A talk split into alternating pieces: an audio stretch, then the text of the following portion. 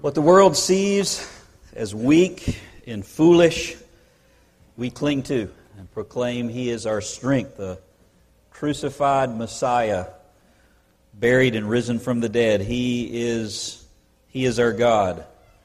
And the Bible is, is His Word. I want you to open your copy of God's Word to Daniel chapter 5.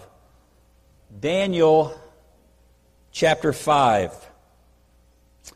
You remember how I told you last week that according to Psalm 139, God has the number of your days. Well, well, today we're going to get a very graphic Old Testament illustration of that very truth in, in the book of Daniel.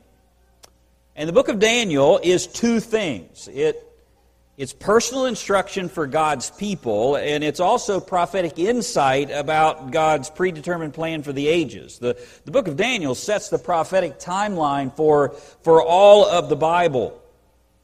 But it also answers questions. Questions like, what do I do whenever the, the godless prevail? And how should a believer respond to, to persecution? And does God really care? The, the world around me, around me seems to be growing more and more hostile. Um, questions like, where is God when his people suffer and, and are overtaken? Or, or where is he at whenever the Canadian government puts a chain link fence around your church in Edmonton, Canada?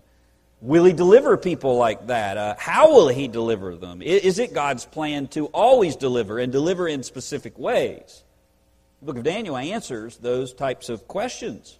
And it's divided in two parts. Uh, chapters 1 through 6 and then chapters 7 through, through 12 chapter 1 through 6 is the, the section we're in it's the historical narrative it's telling the story of god's protection and deliverance of four hebrew youths and, and hence his people in a very pagan pagan society and then the second half of the book chapters 7 through 10 which we'll get to are prophetic visions visions that God gives to Daniel to, to tell us what is coming in, in the future. And more specifically, when the Messiah would come the first and when he will come the second time, and eventually setting up his, his earthly kingdom. And Daniel purposely structures it that, that way with those two halves because he wants you to, to learn the lessons of chapters 1 through 6 because you're going to need to apply them whenever the days of chapters 7 through 12 come. We've been over that before. It's, I gave you that in the introduction. But I wonder, have you noticed something as we've been walking through chapters 1 through 6 in the first half of the book? Have you picked up on the fact that the lessons there repeat themselves? After the introduction of chapter 1, which tells us how these children of Judah even end up in Babylon, chapters 2 through 7 uh, are written parallel to each other. And they reinforce the themes. The themes repeat themselves. Theologians uh, call this a, a, chiasm, which is a, a writing tool. You might think of it like a, like a literary Big Mac. Um, you know, a Big Mac, two off beef patties, special sauce, lettuce, cheese, pickles, onions on a sesame seed bun. It tells you how powerful marketing is, if I can still recite that ditty from my, my childhood. But you remember, a Big Mac is, is the same on the top half as it is on the bottom. And right in the middle, it's got that strange bun that's not really a bun. It's, it's got the uh, a blank half on the top and, and the bottom. A chiasm is the same. So, chapter 2 of Daniel and chapter 7 are the same. And then chapters 3 and 6 are the same. And then chapters 4 and 5 are back to back, and they're also the same. And so in chapter 2, you have Nebuchadnezzar's dream of the four kingdoms. And then in chapter 7, Daniel has vision of four beasts that are four worldly kingdoms, and they match, foretelling world history. Chapter 3 and chapter 6 are how God delivers his faithful. So in chapter 3, you have the three Hebrew youths delivered from a fiery furnace. And then chapter 6, which is coming next week, you have Daniel, elderly Daniel, delivered from the lion's den. And then, chapter 4 and 5, right in the middle, like the center bun, you have the same event with the same theme, a different event with the same theme placed back to back. Chapter 4, God humbles the proud king Nebuchadnezzar who repents. He turns up. In chapter 5, which we'll look at today, God humbles the proud king Belshazzar and he turns down. He's removed. And the chiastic theme of the first half of the book is to tell us where Daniel is going in the second half. Long before Daniel ever tells us about the, the visions of the future and that God raises up kings and, and takes them down, he proves it to us. And long before he tells us about the future earthly kings that will dominate the earth and persecute his people, he tells us, he shows us how he'll deliver his faithful ones that trust in him. And if God could do those things for Daniel and his friends, then he'll do it for you and will do it for his people in the future. Even when the Antichrist, the great king of the earth, comes with significant sway before the end. The theme of chapter 5 is the same as chapter 4, so you like have a sequel theme going on here. But there's an added twist. And the key verse of Daniel 5 is in verse 22. So look at verse 22. You can get a run at it at verse, verse 21. Daniel is reciting history to Belshazzar here. He says, talking about Nebuchadnezzar, he was given grass to eat like cattle, and his body was drenched with the dew of heaven until he recognized that the Most High God is ruler over the realm of mankind. And he sets over it whomever he wishes. That should sound familiar from Daniel 4 because it is. But here's the twist. Yet you, his son Belshazzar, have not humbled your heart, even though you knew all of this but you have exalted yourself against the Lord of heaven. So, the lesson from the lives of both of these kings is God is in charge and he rules over the kings and kingdoms of the earth, giving it to giving them to whomever he wishes, and secondarily, God humbles the proud. The twist is that humbling can come one of two ways.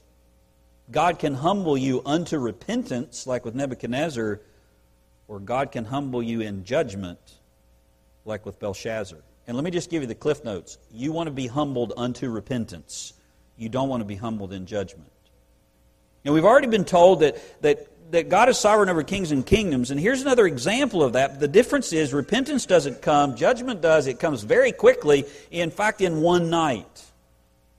And the purpose of that in chapter 5 is to remind you not to trifle with the grace of God or mess around with His mercy.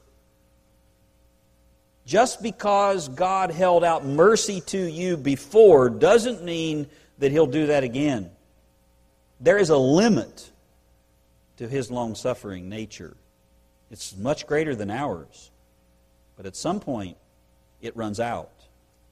It's also a reminder to Israel and us that when governmental rulers come, including the last king, foretold in Daniel 7 through 12, and it looks like their power is limitless and that no one will be able to touch them, God is telling you in Israel in chapter 5 that with the flick of his finger, he can remove a king and a kingdom, and it will fall and be no more. And that's the point and purpose of Daniel 5. You can glean other morals off the surface or look in the corners of the fields, like be bold in the face of evil men, or getting drunk, drunk will lead you to do stupid things. But, but the main harvest from chapter 5 is comfort in God's rule over what is coming and the fear of the Lord if He's coming for you. Daniel 5 is a good reminder that that when you look around today and you think people are getting away with things because nothing seems to be happening to them, that is a foolish thought. They're not getting away with anything. God is able to strike like a lightning bolt, just like He can give 12 months of mercy before moving, like with Nebuchadnezzar. You remember, chapter 4 says there's a watcher in heaven. Chapter 5 says that that watcher has a set of scales. So you and I and all men are being watched and weighed. We said God puts pride out to pasture in chapter 4. Well, he takes up interior decorating in chapter 5.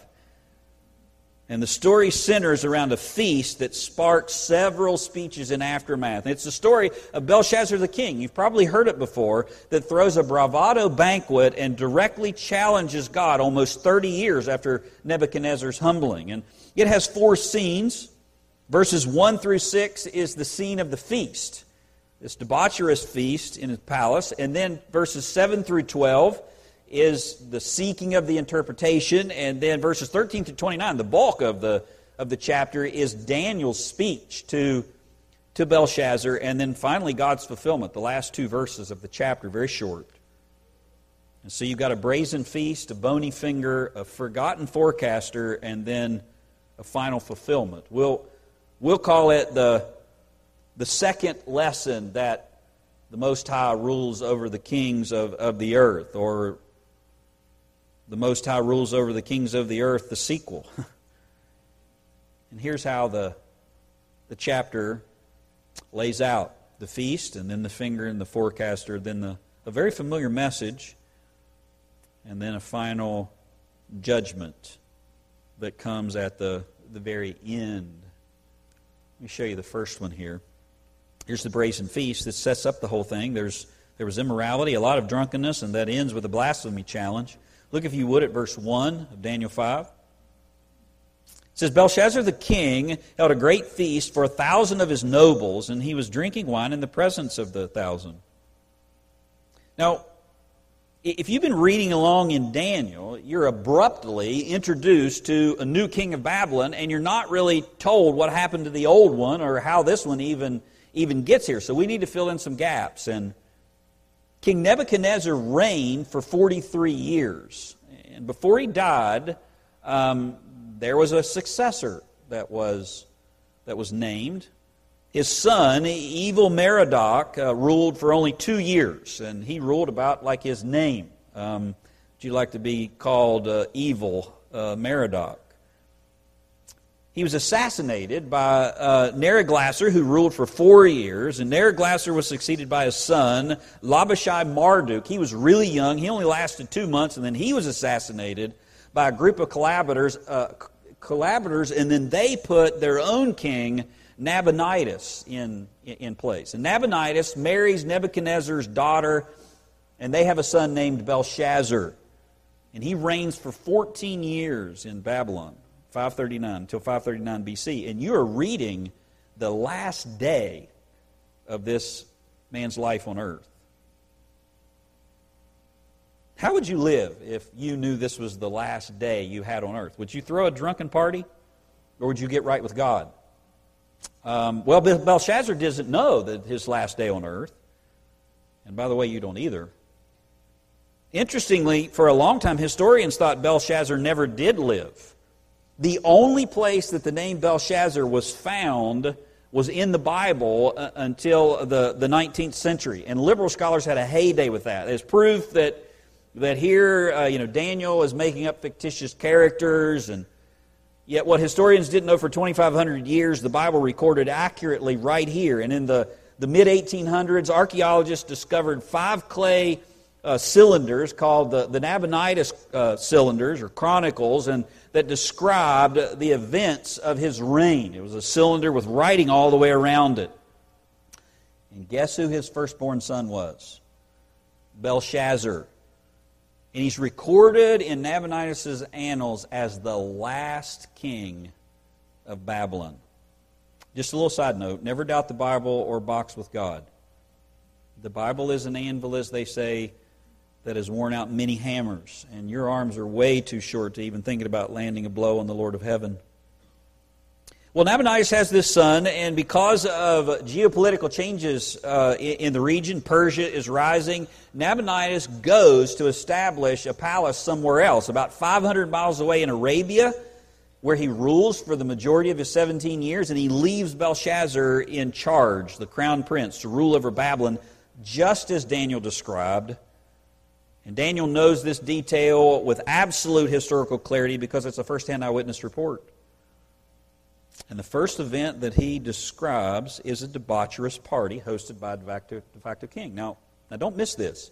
This king has ruled for 14 years, and Daniel has been there for all 14 years. And the only thing that Daniel records about this king is the last day of his life, because it's an important day.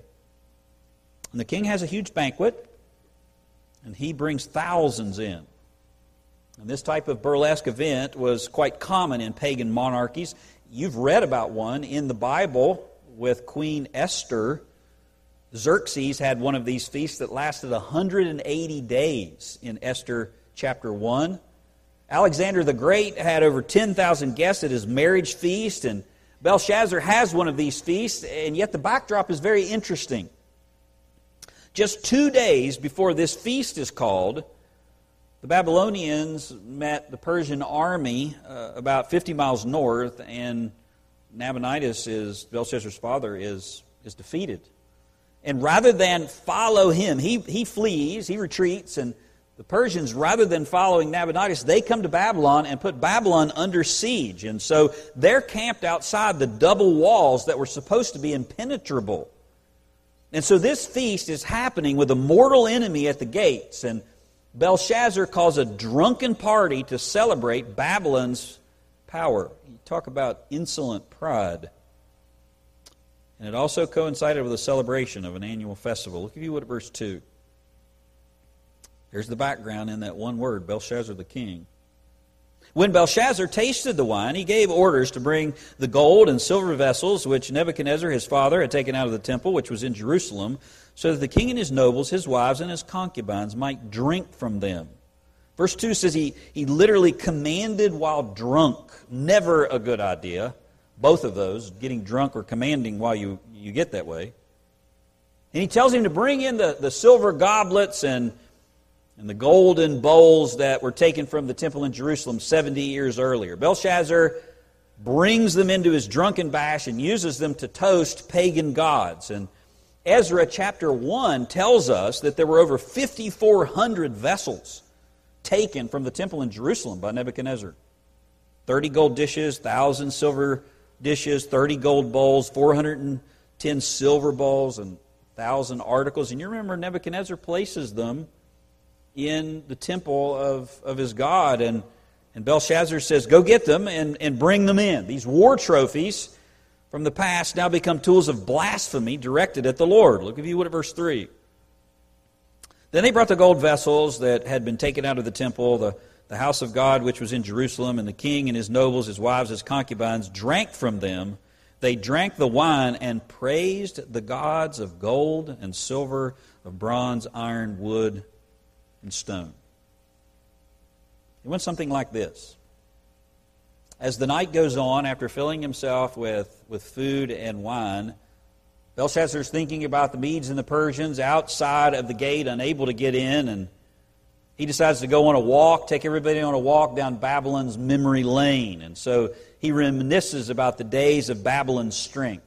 You remember whenever we sieged Jerusalem? We conquered that city, and no one could stop us, not even the puny God of Judah, the one that supposedly humbled the great king Nebuchadnezzar. Bring forth the golden cups and bowls from, from his temple, and we'll celebrate from them. For we are Babylon. That's the idea here. And Belshazzar commits a desecration of holy things. This was just not done, not, not even with pagans. You remember Nebuchadnezzar was a proud, but he was a respectful pagan. Belshazzar is an insolent scoffer. And there's a difference between being a fool in Proverbs and being a mocker. There's a big difference between the two. Belshazzar could care less, and he uses all of these for sacrilege. Sidney Greidanus said he wants to demonstrate to his people that Israel's God is insignificant and worthless. They will drink from his holy vessels. At this party, they will trample the honor of Israel's God. They'll spit in God's face and get away with it. It's a direct challenge. And everybody in the party does it. Verse 4 says, And the kings and his nobles and his wives and his concubines drank from them. Everybody's participating. Which is why it's not just the end of Belshazzar, but it's the end of Babylon, the kingdom as well. They challenged the God of heaven to defend his honor. And to add insult to injury, they raised the vessels of God's house to drink to the Babylonian gods. Now, those of you who know your Bible, if God punished an Israelite named Uzzah in Samuel, 2 Samuel 6, who carelessly touched his holy ark whenever it was, was wobbling and almost fell off the cart, how do you think he's going to respond to an insolent pagan Gentile who mocks him while praising dead idols? You don't have to wait long for the answer. It comes in, in verse 5. Look, if you would, at verse 5. Here is God's immediate answer. Suddenly, the fingers of a man's hand emerged and began writing the opposite of the lampstand on the, the plaster of the wall of the king's palace. And the king saw the, the back of the hand that did the writing. Belshazzar wanted to, to show off, but his actions caused God to show up. And you can do that.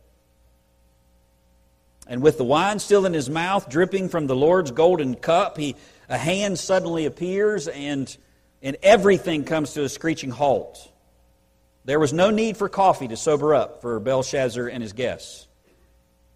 The scene must have been a shocking one. Can you imagine this? Just thousands of people and the, the roar of laughter and the smell of wine and all kinds of other things that I won't describe to you going on and everyone partying and and there's music echoing through the hall, and the mockery is flowing, and it builds to this crescendo. How strong and great we are, and right in the middle of the great wall opposite the king, a bodiless hand appears. And he begins to slowly write on a white plaster wall in front of a great lampstand for all to see. I say it's a bony finger because it's writing his death certificate. He just can't read it yet. Todd Dykstra said eventually all heads turned to see it. The drinking stopped, the singing stopped, and the room, which had been drowned with noise, became deathly silent. The accuracy of Daniel is actually the details just breathtaking. In 1899, not only does Daniel tell us about Belshazzar, but in 1899, archaeologists excavated this very chamber, the, the, the Palace of Babylon. And right next to the king's seat, where, where he would have, been, would have been placed, they found a large plaster wall covered with white gypsum, just as Daniel describes here. And on this wall, Belshazzar's autopsy appeared before he even dies.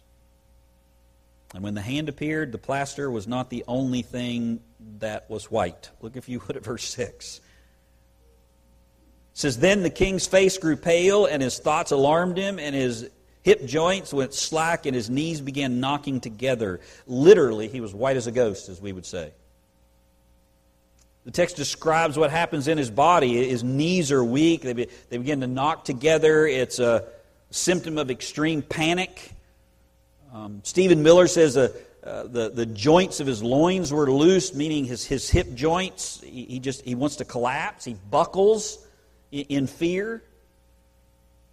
But it's interesting, the, the knots of his loins were loosened. That's, that's what it says in the literal, uh, in the original language. That's also a euphemism. The knots of his loins were loosed. Uh, were loosed. It's a euphemism meaning that he wet his pants. In the words of the great theologian Fred Sanford, he had the big one right here. so much for the mighty mocking king of Babylon, and so much will be for all of the puny humans that mock the Lord and shake their fist in his face. You ever been that afraid? I don't mean afraid of like adrenaline after you almost get in a wreck or you're up on a ladder and you almost fall off. I'm, I'm talking about overcome with fear of the Lord. I can remember a moment in my life after becoming a Christian whenever I was considering and just wrestling, as we would, we would call it, with, with whether to do something or, or not, and it wasn't the right thing to do. God had give me plenty of time and information to make the right decision. I just wouldn't let the idea go. I'd keep coming. I even pray about it. And I didn't embrace it, but I, I wouldn't run from it either. I remember a moment in prayer and wrestling through that where God's patience, I, I think, ran out. And in a moment, he struck me with such a petrifying awareness of who he is. I mean, it was like he was right there and he saw me and I saw him.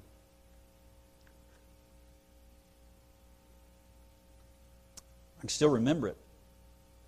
And in that moment, I, I felt like the blood drained out of my body. Um, felt weak. And ever since then, anytime the thought of temptation crosses my mind, a touch of that feeling comes, and, and I run to the Lord. Well, that's what's happening with Belshazzar, but, but he doesn't run to the Lord. He runs to his feckless advisors. If you would at verse 7.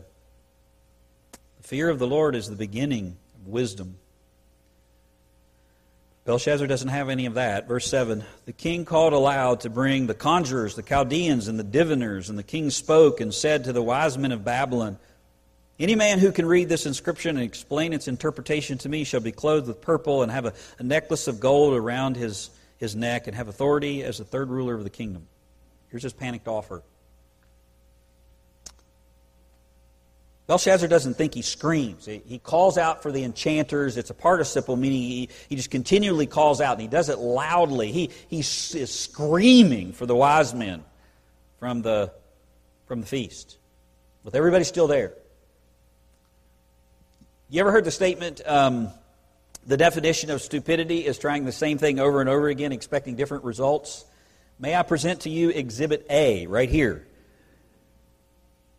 Unsaved people often turn everywhere else except where they should, and they'll turn back to the same place over and over and over, even though it got them nowhere the first time.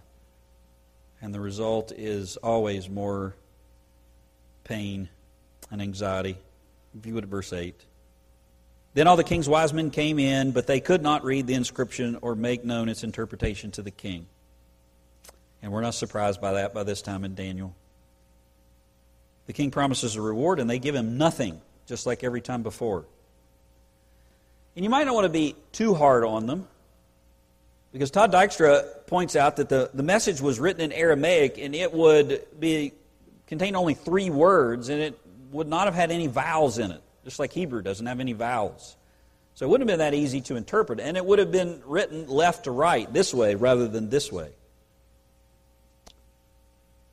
And while the wise men offer nothing, this, this passage does give us something of great value. It, it actually confirms, again, the accuracy of, of Daniel, the historical accuracy of Daniel. Did you notice what the king promised them after the purple and the, the gold chain?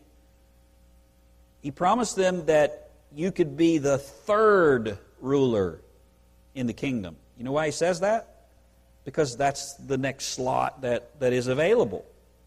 Nabonidus was first, Belshazzar was in second place, and then the third ruler is there, just like Daniel foretells. But frankly, when you think about it, this is not a very good. This is not a very good deal. It's not a very good incentive with the Persians at the gates and God's finger writing on the wall. Who wants to be king at that point, right? And so the wise men, unable to read the words and interpret the message, the king goes back to pale and weak. Verse 9. Then King Belshazzar was greatly alarmed. His face grew even paler, and his nobles were perplexed. That is, until someone remembers Daniel, the forgotten prophet. If you would, at verse 10. The queen enters the banquet hall because of the words of the king and his nobles, and the queen, uh, the queen spoke and said, O king, live forever. Do not let your thoughts alarm you or your face be pale. There is a man in your kingdom in whom is the spirit of the, the holy gods, and in the days of your father, illumination, insight, and wisdom, like the wisdom of the gods, were found in him. Finally, somebody with sense shows up, and it's Belshazzar's mother. You should always listen to your mother, they know way more than you do. And this is likely King Nebuchadnezzar's daughter, Nitocris, who was married to Nabonidus. If it's his grandmother, then, then it was Amytis, the one that Nebuchadnezzar built the Hanging Gardens of Babylon for. And in the ancient world, the queen mother had, had a lot of, uh, of pulls. She had a lot of power. It's evidenced by the fact that she just walks right into the banquet and addresses the king. He just didn't do that. But she has firsthand knowledge of Daniel information Belshazzar has forgotten. Now, now don't miss the irony here. Belshazzar, the mighty king of Babylon, has been mocking the God of Israel, and the followers of the gods of Babylon can't give him any answers, and so she says, Call on a follower of the very God that you're mocking. And did you notice that his name when they're talking about Daniel here is Daniel, not Belteshazzar. He uses his Hebrew name. Do you remember what the name Daniel means? God is my judge. That's literally what Daniel means. So call on God, who is my judge, to come and tell you what the judgment finger wrote on the wall. He will know. And so they summons him.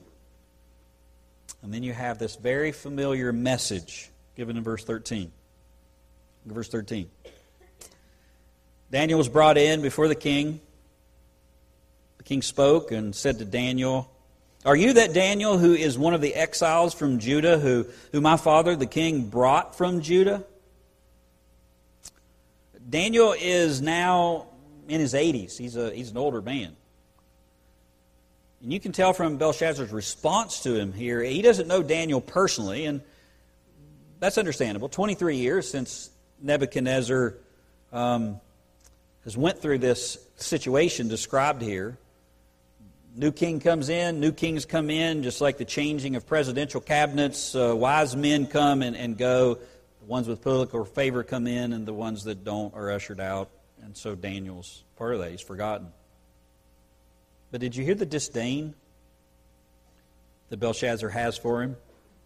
Even though he's afraid, he, he's not afraid of God. He says, Are you Daniel, one of the exiles my father, the king, brought from, from Judah?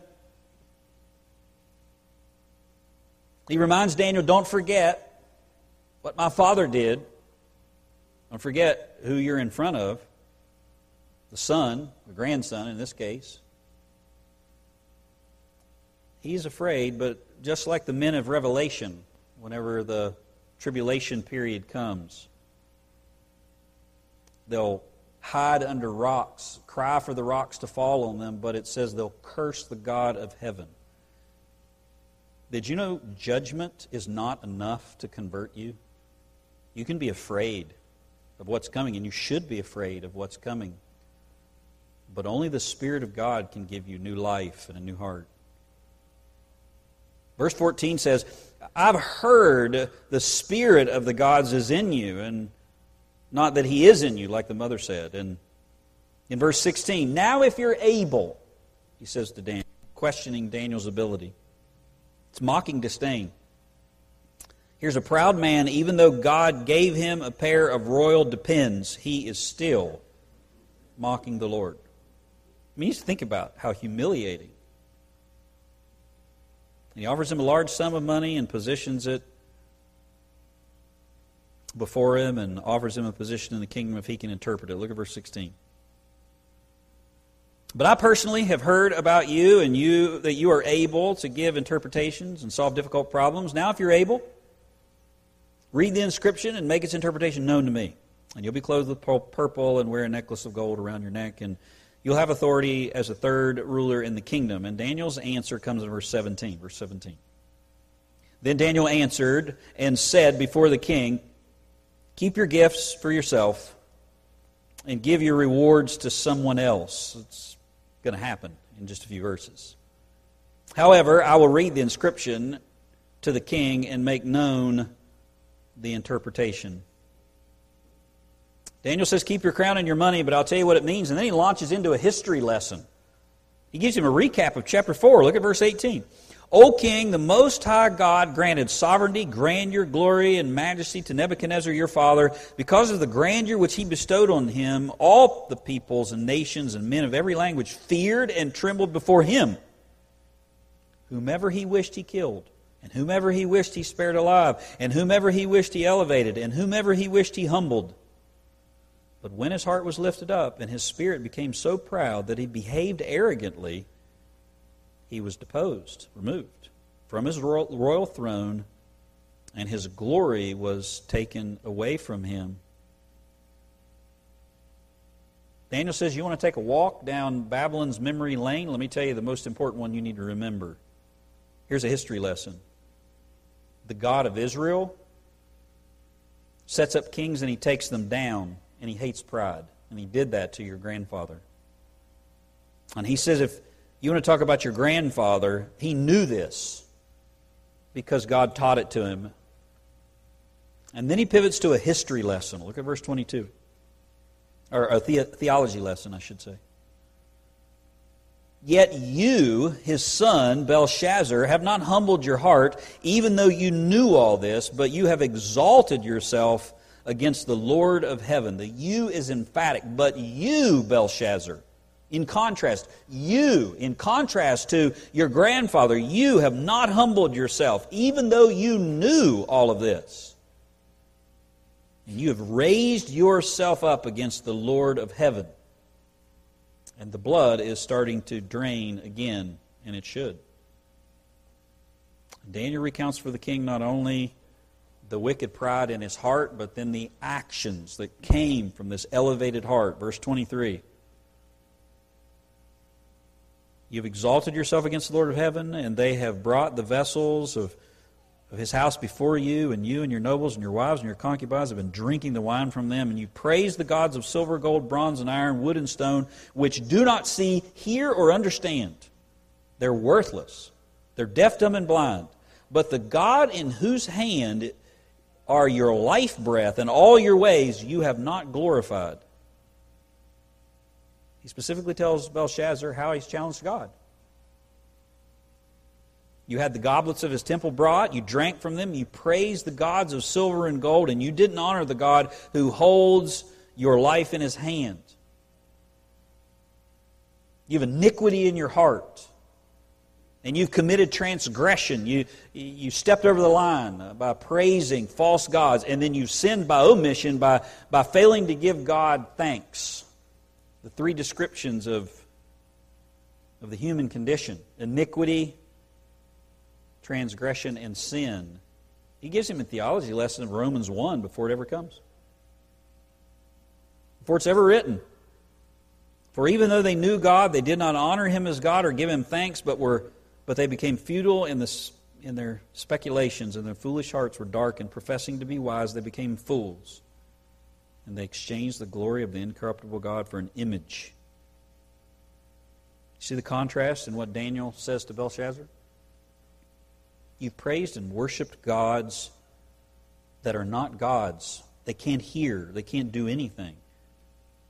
And you mock the one and disregarded the true God who holds your life in his hands. What a foolish thing to do. And he knew this. And it's a foolish thing for you to do that as well. The Bible says that every human being has a witness in creation.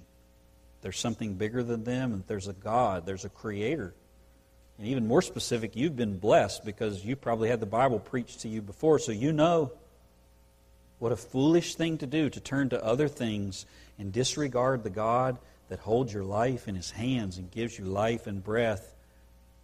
What a foolish thing to have iniquity in your heart, to transgress by turning elsewhere, and then, oh, then not even give the one who created you thanks.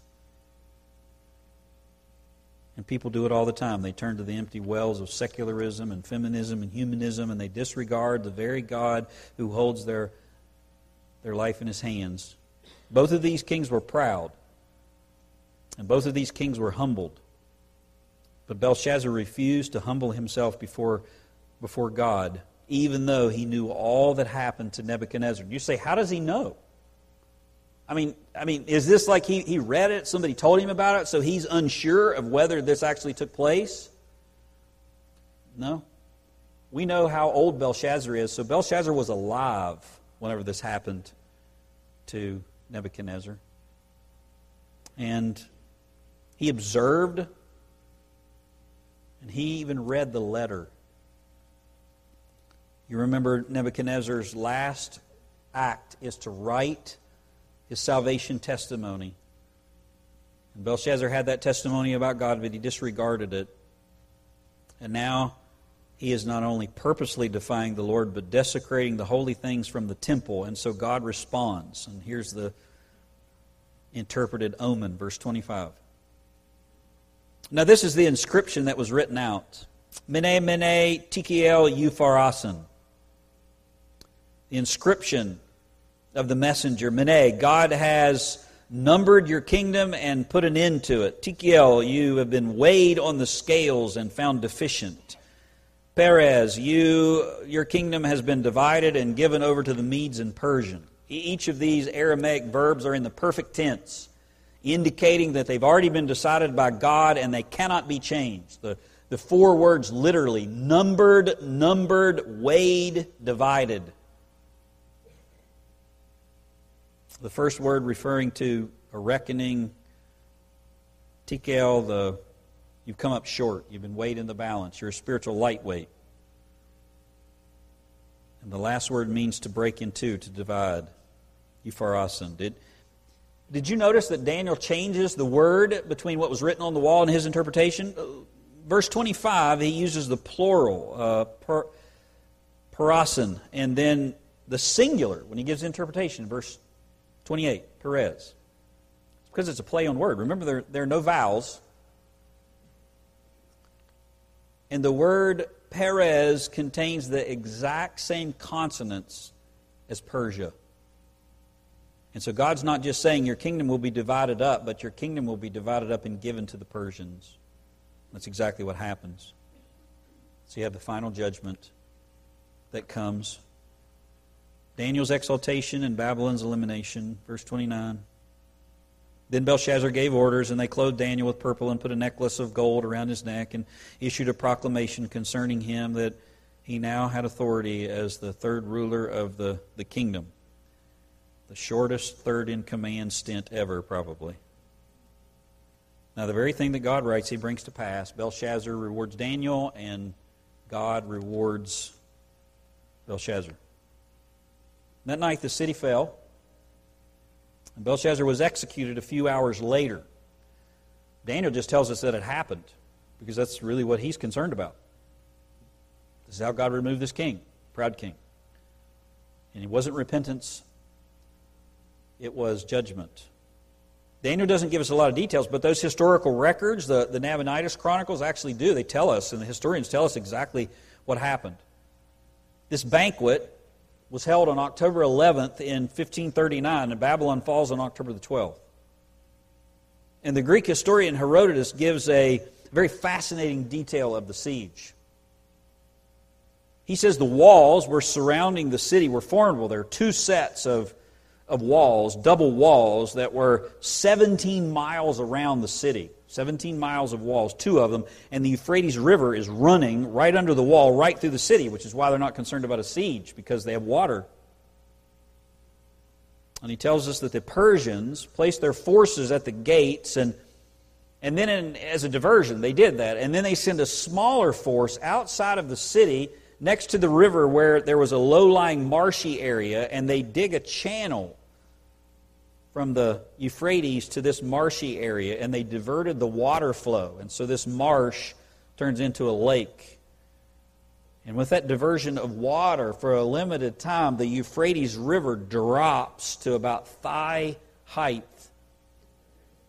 So a small Persian force was able to march under the walls of Babylon in the riverbed into the city and unlock the gate and let the army in.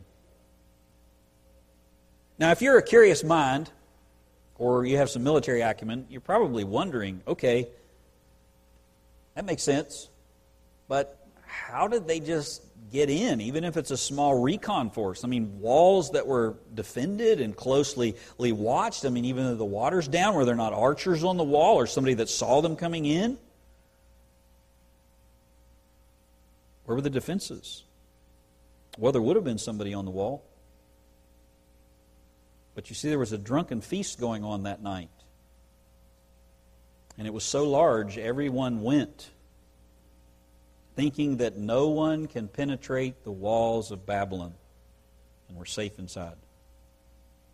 And when the soldiers entered, they sang songs like they were part of the drunken party, and they opened the gates and they entered the palace, and they found the king, and they executed him that very night, just as God foretold. Look, if you would, at verse 31, 30 and 31. The same night, Belshazzar, the Chaldean king, was slain. And so Darius the Mede received the kingdom at about the age of 62, and we'll meet him next week.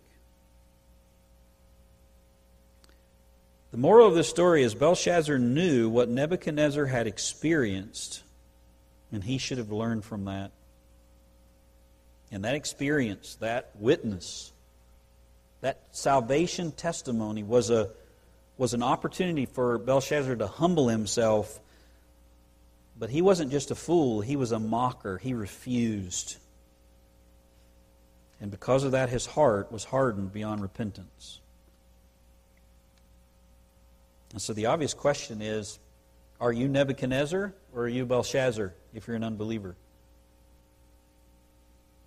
Are you like Belshazzar and have been given a record of God's testimony in front of you, and yet you pay no heed? In fact, you, you mock it? If you do, you risk being hardened.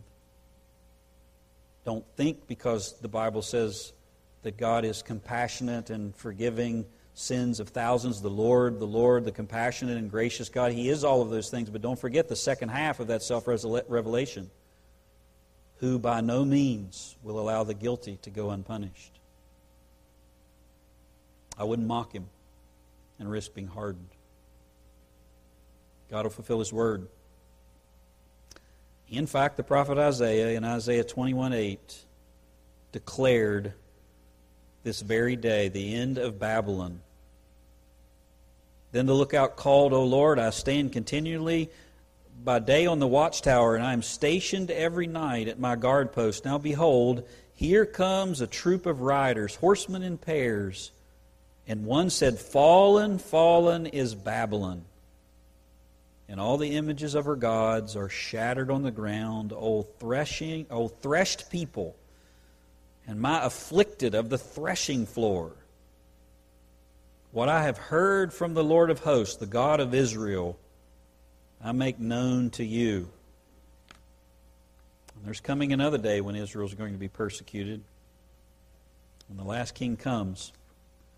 And when that last king comes, it's going to seem like he has all power and no one's going to be able to stop him, and the whole world is going to be following after him, and it's going to seem hopeless.